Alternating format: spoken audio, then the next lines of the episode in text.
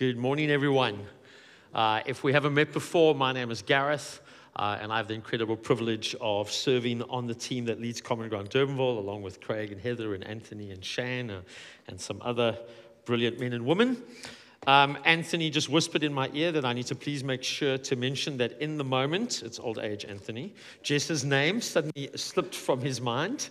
Uh, and so she's very much in our prayers as well as part of the Lock family. Um, and also, you stole what I wanted to say about the band. They did such a great job. But um, something else I just want to quickly draw your attention to. Uh, you would have seen in the video announcements that there's a holiday club um, for primary school kids that's happening. Uh, it's hosted by D4J, which is uh, um, a whole bunch of the churches in the Durbanville area, us included, that partner together. Um, and we have eight teenagers that are going to be serving there every day this coming week, um, hosting uh, primary school kids, playing games with them, sharing the gospel with them. Uh, and so, well done to you guys, those of you that are in the room, parents, uh, for making sure that the kids get there. They were there all day yesterday, um, training and setting up and decorating. Uh, and so, it's really just a privilege to be part of that. This morning, we are talking about faith. We are talking about standing in faith.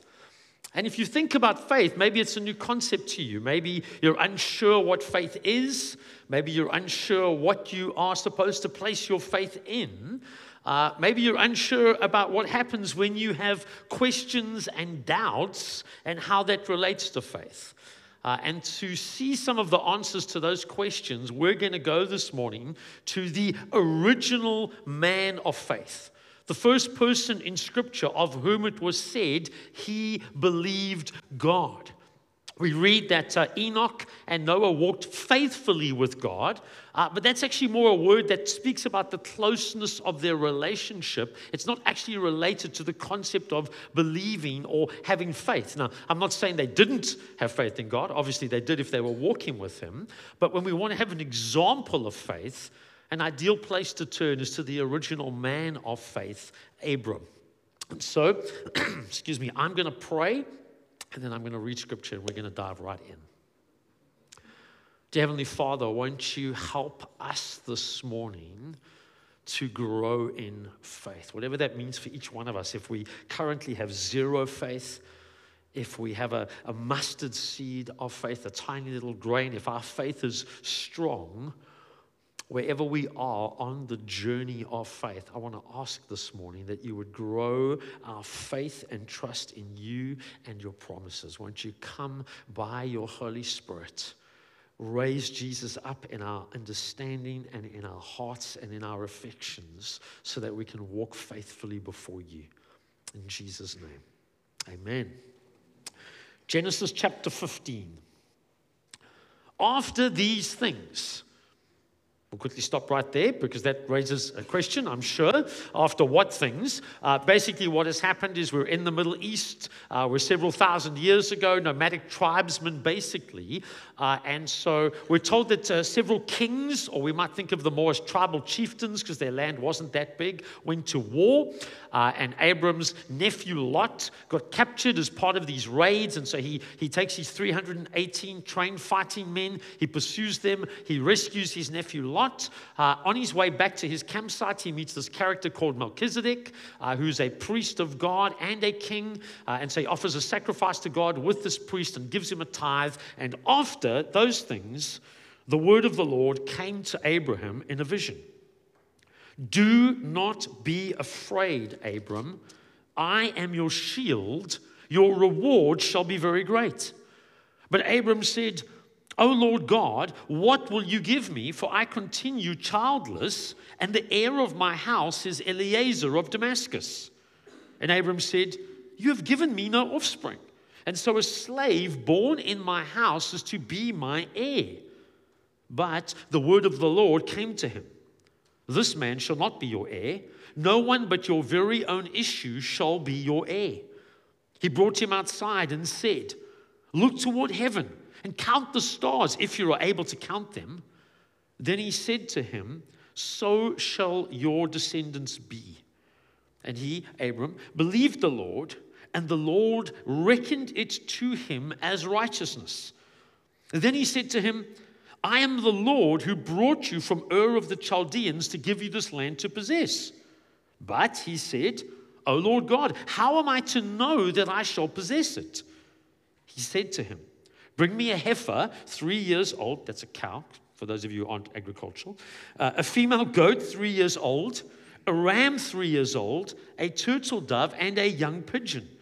He brought him all these and cut them in two, laying each half over against the other, but he did not cut the birds in two.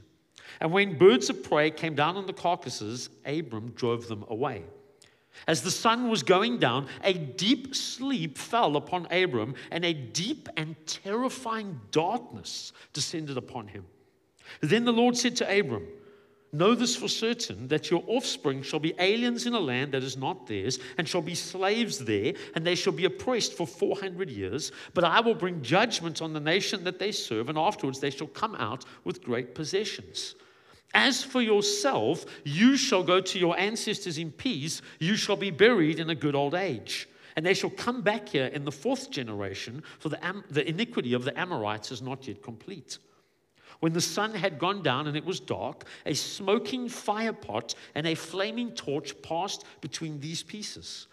On that day, the Lord made a covenant with Abram, saying, To your descendants I give this land, from the river of Egypt to the great river, the river Euphrates, the land of the Kenites, the Kenizzites, the Cadmonites, the Hittites, the Perizzites, the Rephaim, the Amorites, the Canaanites, the Girgashites, and the Jebusites. So God comes to Abram with this incredible promise Do not be afraid, Abram. I am your shield, your very great reward. And what we're going to see from this chapter this morning is that Abraham must receive what, by faith what God has paid for. Abram must receive by faith what God has paid for. Each one of us must receive by faith what God has paid for. Now, immediately the story takes what we might think a bit of a strange turn. God promises to be Abraham's or to give him great reward. And all of a sudden, Abram starts talking about descendants and children, and, and then we're talking about land, and it, it might not make a lot of sense to you. What, what's that got to do with God being his great reward? We might think of treasure as a great reward. That's, what's that got to do with children and land?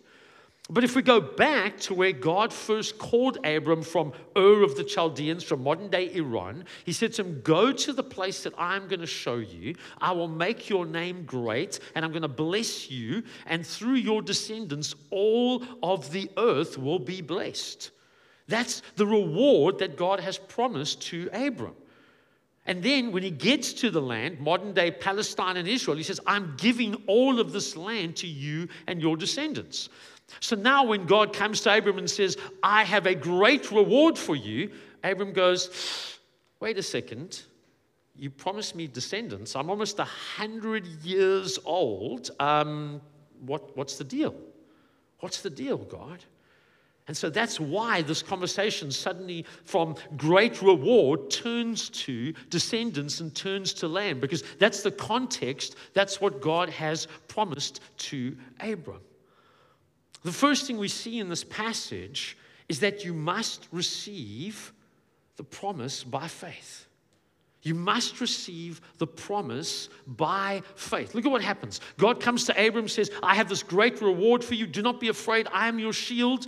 Abram says, um, God, wait a second. Excuse me. I have no children. This servant that was born in my house is going to inherit everything. My family line is going to discontinue. God says, No, that's not going to happen. Someone from your own loins, your own offspring, will inherit from you. And then God takes him outside and he says, Look up to the heavens and count the stars.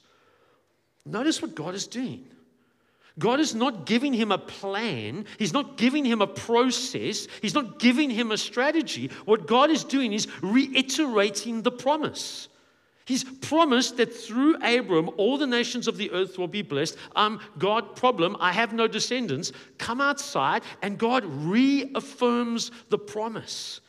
There's no process, there's no plan, there's no strategy. Abram, in exactly nine months and 27 days, your child will be born. Abram, here's the steps that you need to take. Here's the herbal concoction your wife needs to drink because she's old. There's nothing like that. God repeats the promise. And we read these incredible words Abram believed God, and it was credited to him as righteousness. Guys, God doesn't work in plans and strategies as far as we are concerned. God works in promises so that it can be by grace, is what Paul says in Romans chapter 4. I'm going to mention it numerous times because Romans 4 is basically an exposition of this chapter. Paul in Romans 4 says, It is by promise so that it can be by grace. It can be by what we don't deserve, really the opposite of what we deserve. Because if there's a plan, if there's a procedure, if there's a strategy, we are going to fail at it. And so it comes by the promise of God. And so you have to receive the promise by faith. You might be thinking to yourself, but Gareth, isn't the Old Testament all about law? I mean, you know, we've got the Ten Commandments repeated not once, but twice in Exodus and Deuteronomy. We've got the whole book of Leviticus that's just law upon law. And when they get to the promised land, if they obey God's law, they stay in the land. And, and if they disobey God's law, they're going to leave the land. Isn't the Old Testament actually about law? No, Paul says in Romans 4. He points out all of this is taking place before the law is given. All of this is taking place even before the covenant sign of circumcision. It's always been about faith, and it will always be about faith in the promises of God. Whatever your circumstances, wherever you find yourself, you have to receive the promise by faith. Secondly, you have to receive despite your doubts and your questions. It's so interesting. If I was writing this passage, the way I would have written it was God comes and says to Abram, Don't be afraid, I'm your shield, your reward shall be very great. And then Abram has one question, and God takes him outside and he sees the stars and he believes God and it's credited as righteousness. And, and from there, his faith just goes from strength to strength, and he never doubts the promises of God ever again because now his faith has been credited to him as righteousness. Isn't that a great story? I put it to you, that story would actually be a very difficult story. Because I don't know about you, but that's not my experience. My experience is not, I believe God and it is credited as righteousness. And then it just goes from strength to strength. And it's just this always upward trajectory of faith that never doubts and never questions. No, immediately after it is credited to him as righteousness, and God says, by the way, the land, he goes, um, God, how do I know? How do I know, God? This doesn't make any sense. I don't see it. I'm just one family. There's all these tribes in the land. I, I, I don't see it, God. And I love that. Because what it says is if the father of faith can have faith in the midst of questions and confusion, then we can have faith in the midst of questions and confusion. Paul says we, we see through a glass dimly it's like a foggy mirror. Maybe you were showering this morning and you were trying to do your makeup, ladies, or fix your beard, gentlemen, uh, in the mirror, and it's foggy and you can't quite see clearly. Paul says that's what our life is like. We don't always clearly see the purposes and the plans and the promises of God. But in the midst of questions and confusion and doubt, you can have faith. That's what we see with Abram. I have no idea how God is working all things together for my good. I know He's called me and I know I love Him. And there's this promise in Scripture, and I don't have a clue how that can be true in these current circumstances. You can believe despite your doubts. God, you said you'll never leave me nor forsake me. I don't sense your presence right now. You can receive you can have faith despite your doubts, despite your questions. But yes, the most important thing look at what Abram does with his questions and look what he does with his doubts. He brings them to God. God, how do I know that this is going to come to pass? If you take your doubts to doubters, and you take your questions to questioners in the world that don't know Jesus, you will shipwreck yourself because they don't have answers. I mean, I don't think I have to really make an argument that the world doesn't have answers, do I? It's pretty clear the world doesn't have answers. And so, if you take your questions to questioners who don't have faith, and you take your doubts to doubters who don't have faith, they will pull you down with them. What you do with your questions and what you do with your doubts and what you do with your uncertainties is what Abraham does, Abram at this point, becoming Abraham, is he brings them to God. There is a kind of faith that involves taking your questions to the only one who has answers. It's a kind of faith. There's a kind of faith that involves speaking your doubt to God because, in speaking your doubt to Him, you are acknowledging that He is the one who has the answers. Don't internalize it and don't take it to the world. Bring it to God as an act of faith because He is the one that knows what He is doing. He is the one who is fulfilling everything. A man came to Jesus and said, Will you heal my son? Jesus said, Yes, I can do it if you just believe. And he said, Lord, I believe, help my unbelief. Sometimes that's where we are. That's where, that's where Abram is in this moment, from this incredible height believe God, credited to him as righteousness. So significant that whenever the New Testament wants to talk about faith, this is the passage that they reference. At least four different occasions in the New Testament, this passage is referenced. Not just Romans 4. And yet, from this incredible height, suddenly this dip of questions, just like us. It doesn't take away the fact that he's been credited as righteousness. His faith is credited as righteousness. And because he's bringing his questions and his concerns to God, it's not like, well, one minute his righteousness is there and the next minute his righteousness is gone. No, he's believed God. He's believed the promises of God. It's realized in his life. And it's the same for you and for me. Thirdly, we, can, we see that he receives what God has paid the price for. He receives what God has paid the price for. Again, if I was writing this story, the climax of the story would have been he believed God and it was credited to him as righteousness. I mean, what can be greater than, than that, than placing faith in the promises of God? And yet the story continues and the tension keeps ratcheting up. Don't be afraid, Abram. I am your shield. Your reward shall be very great. Um, God, what about the fact that I have no children? Come look at the stars. Believe God, credited as righteousness and the land. God, I'm not sure how you're going to do that. Fetch the cow. Okay, um, interesting response. Interesting response. Abram apparently knows what God is talking about because God just says, fetch these animals, and, and, and, then he proceeds to kill them and, and spread out the pieces. And so clearly, Abram knows what God is intending when he says, fetch the heifer, fetch the cow. We don't because we don't live in that culture.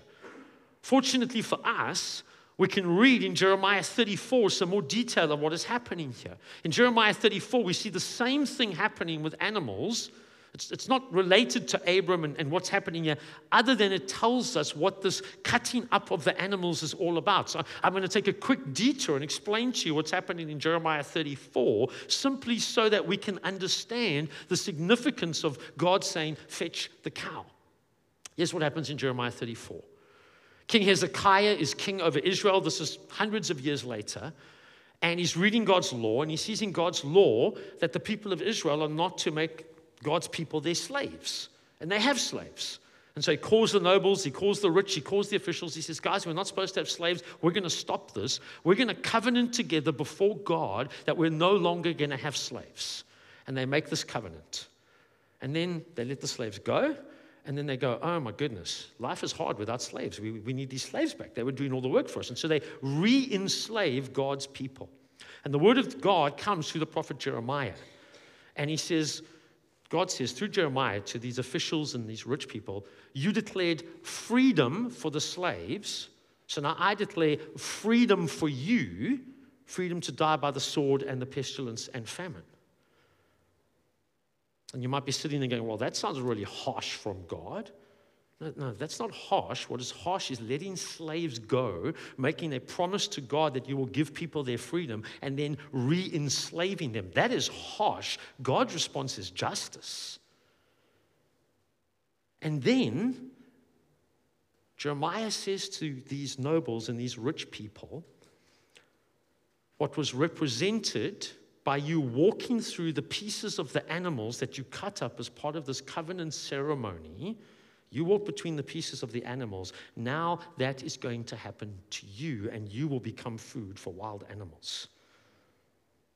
It's quite intense symbolism, isn't it? You see, this is a covenant ceremony where a people agrees to obey the king, and the king will provide for them and makes promises to them. And you walk between the pieces of the animal, symbolizing that if you don't keep up your obligations before the king, what happened to these animals is what will happen to you. And so Abram believes God, and it is credited to him as righteousness. And he asks another question, and God says, Fetch the cow. And Abram knows he's got to cut it up. And a deep and terrifying darkness comes over Abram as he falls asleep. See, Abram knows because he's just like you and me. He knows that he doesn't live up in his own life to the expectations of how he expects other people to treat him, just like we know we don't. He knows that he doesn't live up to his own expectations for himself. And before you argue as a light-hearted counter argument, I'll just present to you your New Year's resolutions that you've long forgotten about. But it's, we know it's a lot more serious than that. If he can't live up in his own life to the expectations of how people should treat him and his own expectations for himself, how can he live up to the expectations of an all powerful, all holy King, Creator, God of the universe? A deep and terrifying darkness comes over him because he's accepted these promises, but it seems like there is still a price that has to be paid. And he knows that he's going to end up paying that price because he knows there is no way that he can walk faithfully before God. Just like we know that we can't walk faithfully before God. And in one of the most beautiful pictures of the gospel, while Abram sleeps, the presence of God passes between those animals. Righteousness comes by faith, but to be right with God, to be in relationship, this thing called covenant with God, there are obligations that are imposed upon us by the holy King of the universe. And the incredible reality is, as God said to Abram, I take the covenant curse upon myself. When you are disobedient, I will pay the price. That's the incredible reality of the gospel.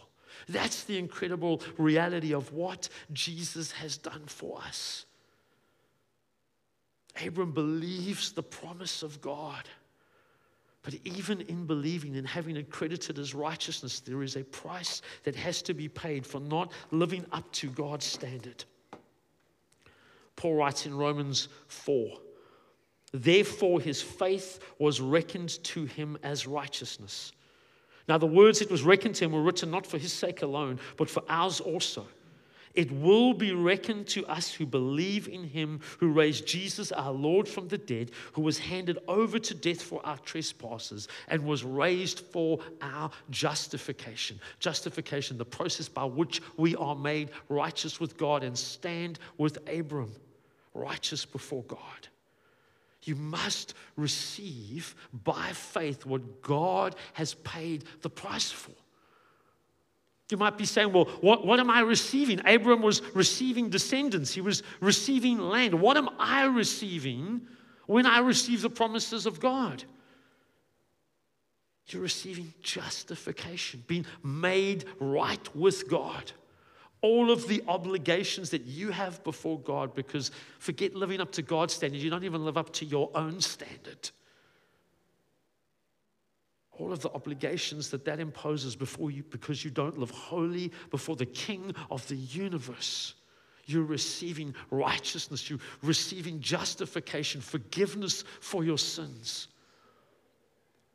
You're receiving being bought back as a slave to sin. You're receiving new life, life that will continue into eternity with God the Father and Jesus and the Holy Spirit and all of those here who've placed their faith in Jesus. You receive the Holy Spirit to come as a helper alongside of you and you cries out with your spirit, Abba, Father. You, you receive adoption into God's family and knowing Him as your Father. You must receive by faith what God has paid the price for. Wherever you are on your faith journey, maybe you've never placed your faith in Jesus, you must receive by faith. There's an obligation you have before God. And Jesus has paid the price. Abram was looking forward to the promise that this price would be paid. The price has already been paid by Jesus. We get to celebrate that. We get to delight in that. We get to live in the fruit of that in a way that Abram couldn't comprehend. You must receive by faith what God has paid the price for. If you are a follower of Jesus, you must go on receiving. Maybe because of difficulty, maybe because of circumstance. You've diverted away from the promises of God into your own plans and your own strategies and your own way of trying to make things happen. Heather said in our prayer meeting this morning, she, she feels that we need to repent of where we haven't lived up to what God requires of us. What God requires of us, first and foremost, is faith. I want to take seriously what she felt from God this morning by saying to you, maybe you need to repent of trying to do things in your own strength, of trying to go your own way. I don't know what that looks like, but if it's you, you know it's you right now. I don't have to describe it in detail. You know it's you. You know what? even the obligation of faith when you fail it, even that obligation is covered by the blazing fire pot moving between the pieces and saying, when you fail, when you don't cut it, at obeying the law, at responding in faith, I take upon myself that covenant curse, that judgment that should be yours. I take it upon myself. Why don't you respond this morning? We're going to take communion in a moment. As you take communion, it's an opportunity to respond and to say, God, I haven't been living by faith. I've been trying to do my own plans. I've been trying to do my own purposes. I've been trying to go my own way. I don't see how these promises are going to come to pass. Hey, you're in good company. Abram was almost 100 years old. I forgot to read this just now. But I wanted to read this. He did not weaken in faith when he considered his own body, which was already good as dead, for he was about 100 years old, or when he considered the barrenness of Sarah's womb. No distrust made him waver concerning the promise of God, but he grew strong in faith as he gave glory to God, being fully convinced that God was able to do what he had promised. Hello.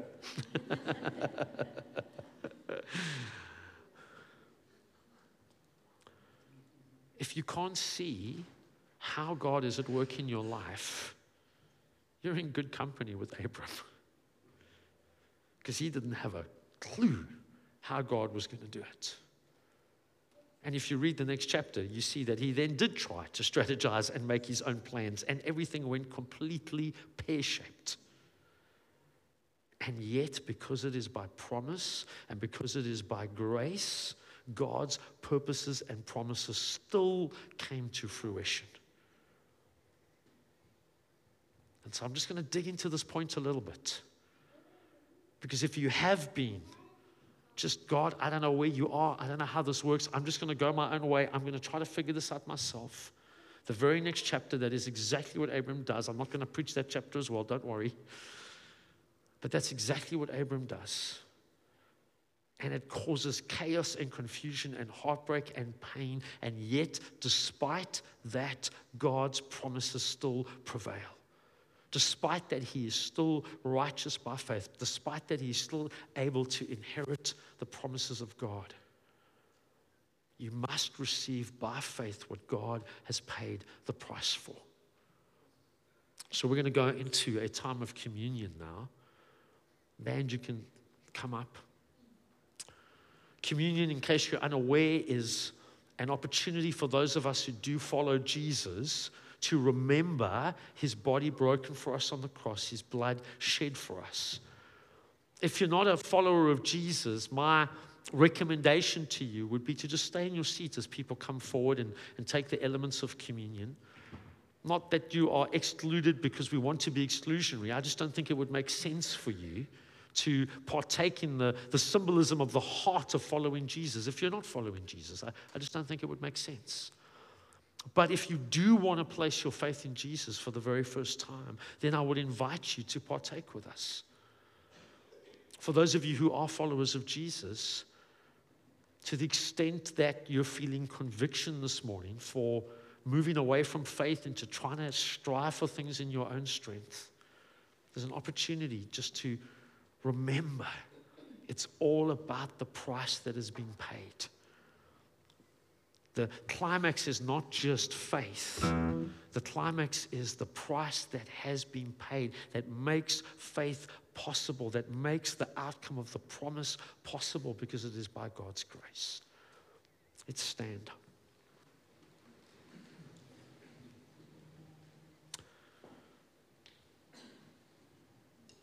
Jesus, we stand in awe of you. We stand in awe of your plan of salvation, Father God. That you would send your Son in our place to die for us, to take all of the obligations, to take all of the curse that should rightfully be upon us onto yourself, just as you promised Abram. You are faithful, God. What you promised thousands of years later, we know you brought to fulfillment. You did exactly what you said you would do when you passed between those pieces of animal. You took Abram's failures, you took Israel's failures, you took our failures, and made it possible for it to be by the promise by faith, we are declared righteous. And I just declare to you this morning if you have placed your faith in Jesus and you've been struggling with doubt and you've been struggling with uncertainty and you've been struggling with questions, you are declared righteous. Don't let the enemy come and try to steal that reality from you. It is an objective reality, the price for which has been paid at the cross. So, whatever doubts, whatever questions you are facing, you are declared righteous. God declares it over you this morning, as it was declared over Abram. And so now we come rejoicing and confessing. Both are true at the same time. It is a joy to confess because the price has been paid. In our confession, we receive joy because we know that we are forgiven and with you, Father. In Jesus' name, amen.